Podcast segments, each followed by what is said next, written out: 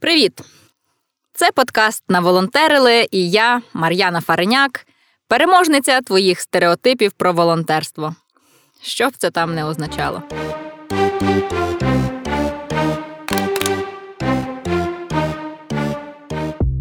Неважко здогадатись, про що йтиме мова в цьому епізоді, бо ти бачиш його назву. Поговоримо про гроші. Кошти, ресурси, витрати чи як забажаєш назвати. Отже, скільки коштує волонтер? Давай дізнаємось. Що взагалі означає, скільки коштує волонтер? Хіба волонтери бувають платні? Здається, що як табличку множення знають абсолютно усі, що волонтер це доброволець, який робить щось хороше для когось, і робить він це безкоштовно. Постскриптум, допомога родичам, друзям і щось в тому ж дусі не вважається волонтерством, принаймні офіційно. Безкоштовно це, до речі, дуже підступне слово. Бо ми з тобою достатньо прошарені для того, щоб сказати, не буває нічого безкоштовного. Якщо ти отримуєш щось безкоштовно, значить за це вже було заплачено раніше. Ну або ж тобі доведеться за це розплачуватись згодом. Наприклад, сьома кава безкоштовно. Щоб її отримати, тобі треба купити 6 кав, в ціну яких уже входить твоя безкоштовна сьома кава. То чи справді буває щось безкоштовне? Ти віриш, що буває щось безкоштовне? Але ж волонтери дійсно не отримують плати за те, що роблять. Волонтерство не спосіб заробітку, і на місце у списку Forbes точно не наволонтериш. Вірно, з цим усі погоджуються. Якщо є заперечення чи коментарі, пишіть на абонентську скриньку. Ну, добре, добре, просто в коментарях напишіть. Бур-бур-бур. То про яку ціну волонтера я зібралась говорити? Хто платить за те, щоб відбулась волонтерська акція взаємодопомоги? Якщо ти щойно відчув бентегу і такий, що. Тобто, хто платить за волонтерську акцію? Значить, ми на правильному шляху і підемо по порядку. Є організації, які займаються благодійністю чи волонтерством. Там працюють люди, наголошую на слові, працюють. І що ж вони роблять? Загалом багато різної роботи, яку я не зможу розкрити в межах цього епізоду, тому зупинюсь тільки на тій частині, де вони займаються пошуком волонтерів і подальшій роботі з ними. Волонтерство як частина культури поки що в Україні не дуже розвинене. Так, усім добре відомо про волонтерів, які підтримують українську армію, і про волонтерів, що допомагають дітям, літнім людям та різним вразливим і незахищеним категоріям суспільства. А як думаєш, скільки людей в Україні готові витрачати свій час, а деколи ще й фінансові та емоційні ресурси на допомогу іншим? Може здатися, що багато, бо ми чуємо про волонтерство досить часто. Але якщо брати у відсотках до всього населення України, я думаю, що відсотків 10 в кращому випадку назбирається, бо часто волонтерять одні й ті ж самі люди. То виходить, що завданням організацій, які займаються волонтерством, є ще й популяризація волонтерства в цілому. Це постійний пошук способів заохочувати і залучати все нових і нових людей, принаймні спробувати волонтерство. А як заохочувати і залучати? По-перше, розказувати про можливості волонтерства, в тому числі і за допомогою реклами, яку також потрібно знімати, та й розміщення її не безкоштовне. По-друге, потрібно забезпечувати зручні умови для волонтера, оплачувати доїзд, проживання, харчування, дарувати футболку чи ще щось на пам'ять, а ще можуть бути зустрічі до чи після акції, різноманітна підтримка, в тому числі емоційна, психологічна. Пакет е, цих послуг навколо волонтерства може бути доволі різноманітним. Все залежить від специфіки організації, яка займається волонтерством. Тож підсумую. Для того, щоб розказувати про можливості волонтерства, охоплювати широку аудиторію і працювати з волонтером, забезпечувати всім необхідним для того, щоб волонтерська акція відбулась, організації витрачають кошти. Які це суми залежить від специфіки організації, як я вже згадувала. Наприклад, якщо це міжнародна організація, яка запрошує волонтерів з усього світу поволонтерити, наприклад, в Африці, і ця організація оплачує переліт, проживання, харчування, то це може бути досить дорого. Якщо ж це локальна організація, яка запрошує мешканців одного регіону, міста або села прийти, наприклад, на толоку, то, звичайно, сума тут буде уже скромніша. Бур-бур-бур. То скільки? Скільки грошей має витратити організація, щоб залучити одного нового волонтера? Чи задумувалась я раніше про цю собівартість? Чесно скажу, не дуже. Ні як волонтерка, коли мене пригощали кавою і печеньком за мою працю, ні як працівник волонтерської організації, оце донедавна, бо в основному моя робота звужувалась до публікацій в соцмережах.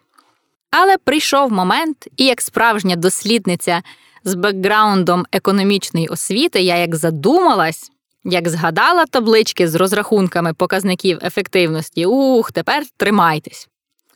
По-перше, що нам треба зробити, це треба порахувати на прикладі Будуємо Україну разом, а конкретно волонтерського табору, скільки ж нам коштує волонтер.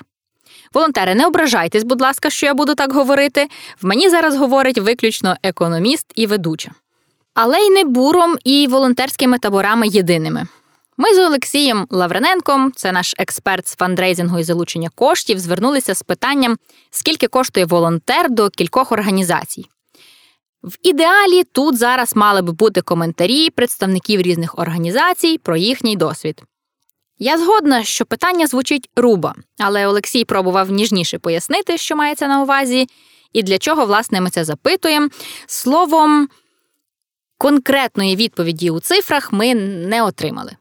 Я не кажу, що це погано, це і не добре, це лише ґрунт для роздумів. Чому ж так?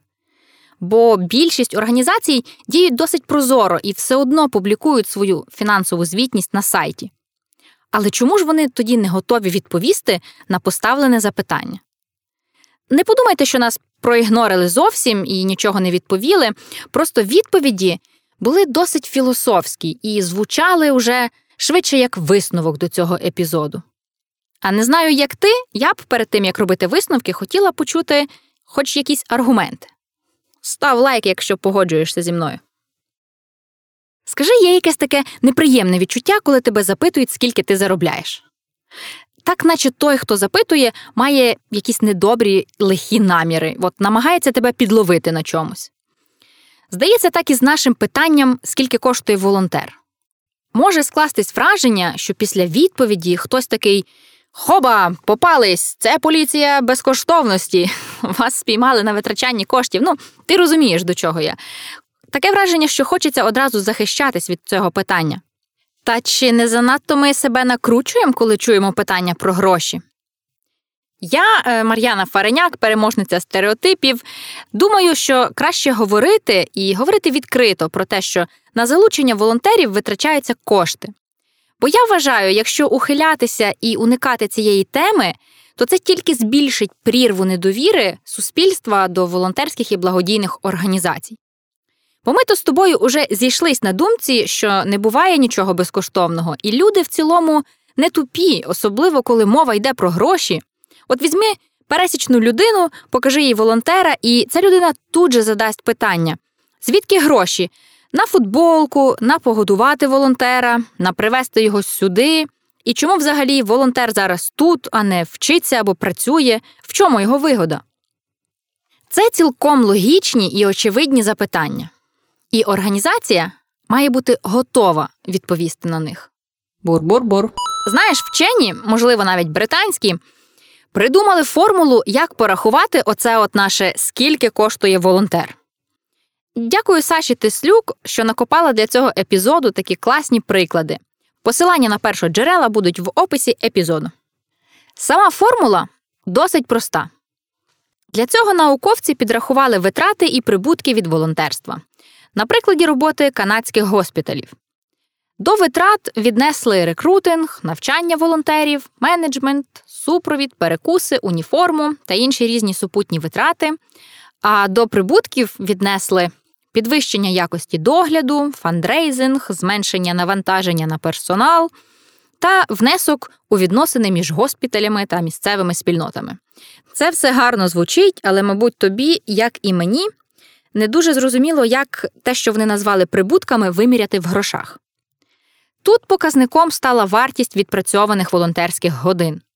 На прикладі канадських госпіталів на кожен долар витрат припадало близько 7 доларів прибутків. Це така досить непогана економія вийшла, та ще й з позитивним соціальним впливом. Питання, чому б і нам не вимірювати такий показник в Україні і розказувати усім про вигоду волонтерства. Ну, от ми і підібрались до моменту, скільки ж коштів витрачає бур на одного волонтера під час табору. Я думаю, що ти чекав на цей момент з початку епізоду. Давай порахуємо, бур покриває витрати на доїзд волонтера, забезпечує проживання, харчування протягом семи днів табору, дарує футболку, плюс витрати на рекламу, щоб волонтер нас знайшов, таргет, там організацію таборів, різні адміністративні витрати, назвемо це офісом. Олексій, е, я вже згадувала його раніше, підрахував, що на одного волонтера бур витрачає близько ого, 3-4 тисяч гривень. Сума видається чималою. Я знаю, яке питання одразу напрошується в твоїй голові. У мене воно також напрошується. А чи не логічніше тоді запрошувати бригаду майстрів на табір? Вони б роботу виконали і швидше, і якісніше. М? Оце так аргументи, погодься. Що ж, давай дізнаємось, скільки б коштувала бригада майстрів. Я запитала у Володимира Франта, професійного електрика та майстра. Він, до слова, колись сам їздив на буртабори в ролі майстра і виконроба, навчав волонтерів, керував будівельною частиною табору, тож знає багато нюансів про роботу на таборі. Я запитала, скільки б коштувала бригада майстрів замість групи волонтерів. Володя, до слова, також мене одразу перепитав, навіщо мені це, і що я взагалі хочу почути. Чи я хочу отримати підтвердження, що волонтери це економніше? І чи готова я буду дізнатися, якщо навпаки, як я тоді буду з цим жити далі? Що я скажу людям у подкасті? Словом, підрахувати якусь універсальну вартість майстрів на будівельному таборі справа досить непроста, бо у кожному місті є по декілька об'єктів, це окремі бригади, і на кожному об'єкті виконуються різні роботи від перекриття даху до утеплення фасаду і різних внутрішніх робіт. Словом, якщо позбавити вас довгого розмусолювання підрахунків, скільки там хто коштує, орієнтовно вартість майстра виходить близько 9 тисяч гривень. На противагу 3-4 тисяч гривень за одного волонтера. Але тут така справа, що майстрів на табір не потрібно 30 штук, а волонтерів приїжджає якраз то 30. Та й взагалі можна говорити про те, що можна брати місцевих якихось вуйків, дядьків, стрийків в ролі підсобників, а там кум, брат, сват, і взагалі це буде тоді дешевше. Але якщо ми заглибимося в це, то ми ніколи не вийдемо з цієї теми. Тож, чи отримуємо ми відповідь сьогодні, що дешевше й економніше банда волонтерів чи бригада майстрів? Я вам скажу так: складно відповісти. Бур-бур-бур. А давай зараз без прив'язки до цифр поговоримо про соціальний вплив волонтерства. Є дуже крута історія на цю тему. Ще раз дякую Саша за таку класну знахідку. У своєму тед виступі один американський доктор філософії ділиться власним досвідом волонтерства. Він був одним із тих, хто допомагав ліквідовувати наслідки після урагану Катріна в Новому Орлеані. І спершу він думав, що робить вагомий внесок у ліквідацію, але він доктор філософії, тож одного дня він задався питанням: а чи справді це так? Ян, так його звати, Підрахував, що вартість перельоту, який оплачувала йому організація, у чотири рази більша порівняно з вартістю робіт, які він виконував як волонтер. Він говорить, що якби волонтери самостійно оплачували собі переліт, на зекономлені кошти організація могла б найняти додатково ще професіоналів і відбудувати в цілому вдвічі більше будинків. Ян неодноразово говорив, що він отримав від волонтерства набагато більше, ніж віддав, і навіть придумав назву для такого типу волонтерства волонтерський туризм. і назвав катастрофи і людські страждання тільки причиною для такого туризму. А й справді, іноді можна почути від е, людини, що їй було б цікавіше полетіти волонтерити в якусь далеку і бідну країну, і, от, наче допомагати хочеш, але водночас таке собі сафарі получається. Це уже трошки не корелює з тим уявленням про ідеальних добродіїв волонтерів. Сам професор Брекенріч, це, до речі, його прізвище, у своєму виступі піднімає чимало складних питань. Наприклад, те, що ураган Катріна був передбачуваний, і таких катастрофічних наслідків, як стались, можна було б уникнути, якби влада вжила заходів заздалегідь. Та так уже склалось, що населення Нового Орлеану складали в основному бідні афроамериканці, які, власне, й найбільше постраждали від урагану. Тут напрошується висновок, що їх просто не захотіли рятувати, бо, можливо, прийняли рішення, що це економічно недоцільно. По-друге, професор часто говорить про те, що волонтери це здебільшого привілейовані білі люди, які їздять допомагати так званим країнам третього світу. Тут він згадує і про колоніалізм, який, власне, привів до такої нерівності, про екзотичне волонтерство і про можливість відчути цінність свого життя поруч з знедоленими, яким ти їдеш допомагати. Як думаєш, чому професор Брекенріч піднімає ці питання? Ні, він зовсім не проти волонтерства, як і я, ну, в сенсі не проти. Він лише наголошує, що нам потрібно серйозніше сприймати комплексність проблем і шукати їх корені, а не просто боротися з наслідками. А також про усвідомлення відповідальності кожною із сторін, як організацією, яка запрошує поволонтерити, так і самих волонтерів. Підсумовуючи цю історію із тет виступу, згадаю також, що цей професор знайшов спосіб віддати свій борг. Він став одним із засновників музею життя 9-го округу. Це, власне, район, який найбільше постраждав від урагану. Зібравши архів про культуру і історію цього району, а також історії постраждалих, тим самим він дав можливість, щоб ці історії були почуті. Бур-бур-бур. Ми от про витрати поговорили, скільки коштують волонтери, скільки коштують майстри, а у формулі згадуються і прибутки від волонтерства. Якими ж вони будуть в нашому випадку? Якби мова йшла виключно про будівельні роботи, е, допомогти родині покращити житлові умови чи зробити ремонт в молодіжному центрі, то це одна історія. Досить зрозуміла і легко вимірювана в грошах. Це вартість будматеріалів плюс вартість робіт. А результат ремонт, благоустрій. Але ми говоримо про щось значно більше, коли мова йде про волонтерський табір.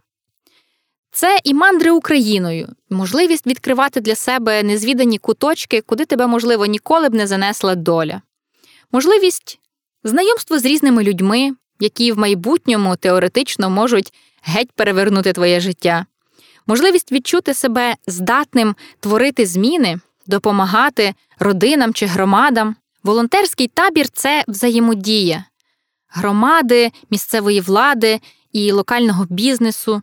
Чимало людей долучаються по дорозі до цієї зграї волонтерів, що приїхала до них у місто. Спершу це може бути просто цікавість, а у когось це може бути просто бажання впевнитися у своїх же стереотипах щось тут нечисто. То як е, правильно і об'єктивно оцінити весь цей прибуток від волонтерства, всю цю соціальну взаємодію, дружбу та інші речі, які просто видаються невимірювальними?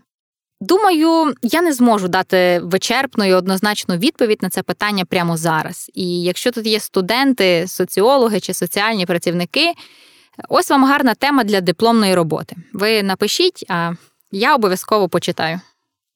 Повернемось в наші реалії. В Україні ми знаємо досить багато прикладів жертовності волонтерів, коли люди настільки пройнялись тим, що роблять і у що вірять що витрачають на допомогу чи збір коштів увесь свій час, вкладають власні кошти. Так і у нас на буртаборах є чимало прикладів, коли, наприклад, волонтери їхали на табір власним авто і не просили покривати їм ці витрати, навпаки, пропонували по дорозі когось підібрати, підвести щось. Часто жертвували власні речі, там як телевізор чи холодильник, наприклад, Волонтери часто продовжують спілкуватися із родинами, яким допомагали, підбадьорюють добрим словом чи підтримують професійною порадою, якщо є така потреба. Ми багато в чому покладаємось на таких людей, е, таких, які готові більше віддавати і жертвувати, ніж брати. Хоча насправді і брати від волонтерства це також нормально. Це своєрідний нормальний егоїзм. І варто враховувати, що у цій всій історії волонтери, волонтерські організації є ще третя важлива сторона цих відносин, яка називається таким складним словом бенефіціари. Це в офіційних документах. А по-простому, це власне ті люди, які отримують волонтерську допомогу. Волонтери як сполучна ланка, такий собі об'єднуючий фактор між організацією, яка втілює свою місію по допомозі людям, і, власне, людьми, для добробуту яких і існує і працює ця організація. Нещодавно мене запитали, чи не вважаю я, що волонтери і організації дають людям рибу, а не вудку. У відповідь на це питання я б хотіла розказати історію, яка відбулася цього року, а може і не цього року, на одному з буртаборів. Ми приїхали у місто, і, як завжди, одним із об'єктів була родина, якій потрібно було допомогти. Для тих, хто, можливо, не знає, розкажу, як е, бур обирає родини, яким допомагати. Найчастіше це родини, у яких є загроза вилучення дітей з сім'ї. І волонтери під час табору допомагають покращити житлово-побутові умови для того, щоб соціальна служба мала трошки менше претензій до таких родин, і діти залишалися з батьками. Так от повернемося до нашої родини. На другий чи третій день табору ввечері я запитала в одного з волонтерів, як йому взагалі досвід його на таборі, е, що запам'яталося, що сподобалось, не сподобалося. І він, власне, розказав про те, як йому волонтерити в родині, що це для нього досить некомфортно, тому що в цій родині були досить, е, на його думку, нездорові відносини.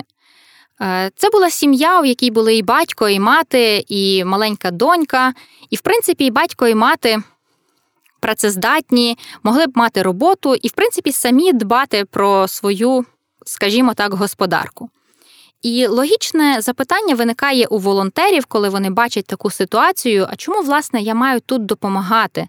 Чи не є це якраз оцим моментом, коли ти робиш щось замість людей, які мали б насправді робити це для себе самі? Оця саме риба, а не вудка. І окрім того, для людини, яка приїхала там, наприклад, з великого міста і має трошки інші сімейні цінності, було досить складно слухати, як батько, наприклад, зневажливо розмовляє з мамою, або дивитись на те, як дитину не садять разом з усіма за стіл, а проганяють десь там гуляти. Ну, ти, мабуть, уже зрозумів. Історія така дуже неоднозначна і щемлива. І ситуація така, що ти конкретна людина, конкретний там волонтер можеш вдіяти в цій ситуації. Наприклад, мій співрозмовник, який розказував мені цю історію, сказав, що він поставив собі за мету зробити так, щоб усі наступні дні, наприклад, вся родина сідала разом з ними за стіл. І скажу, що йому це справді вдалося. Я пам'ятаю, як волонтери, які приїхали вже наступного дня ввечері з об'єкту розповідали про те, що як це було круто, що от вони повпливали на, на ситуацію. І змогли добитись того, щоб цю дитину не проганяли, вони сіли всі разом. Наскільки це підняло їх моральний дух а, і, ну не знаю, віру в те, що блін, ти не просто допоміг там якусь стіну пошпаклювати, а просто повпливав на сімейні відносини цих людей. Та що найпрекрасніше в цій історії, що вона не закінчилася із закінченням самого табору, тому що вже пройшло немало часу, але батько цього сімейства настільки запалився після а, волонтерів, які допомагали там щось облаштовувати, що продовжує час від часу надсилати там координаторці табору фотографії і показує, як він уже доробляє сам цей ремонт. Тож тепер запитаю я у тебе, як на твою думку, волонтери дають рибу чи все ж таки вудку? Це подкаст на волонтерили, подкаст, в якому ти робитимеш, подкаст, в якому ти робитимеш висновки сам. Сама. Саме. Самі. Саменьке. Ой, бувайте, зайченята, давайте джингл включай, Сашко, я не можу нічого більше сказати. На перший раз дозволяю.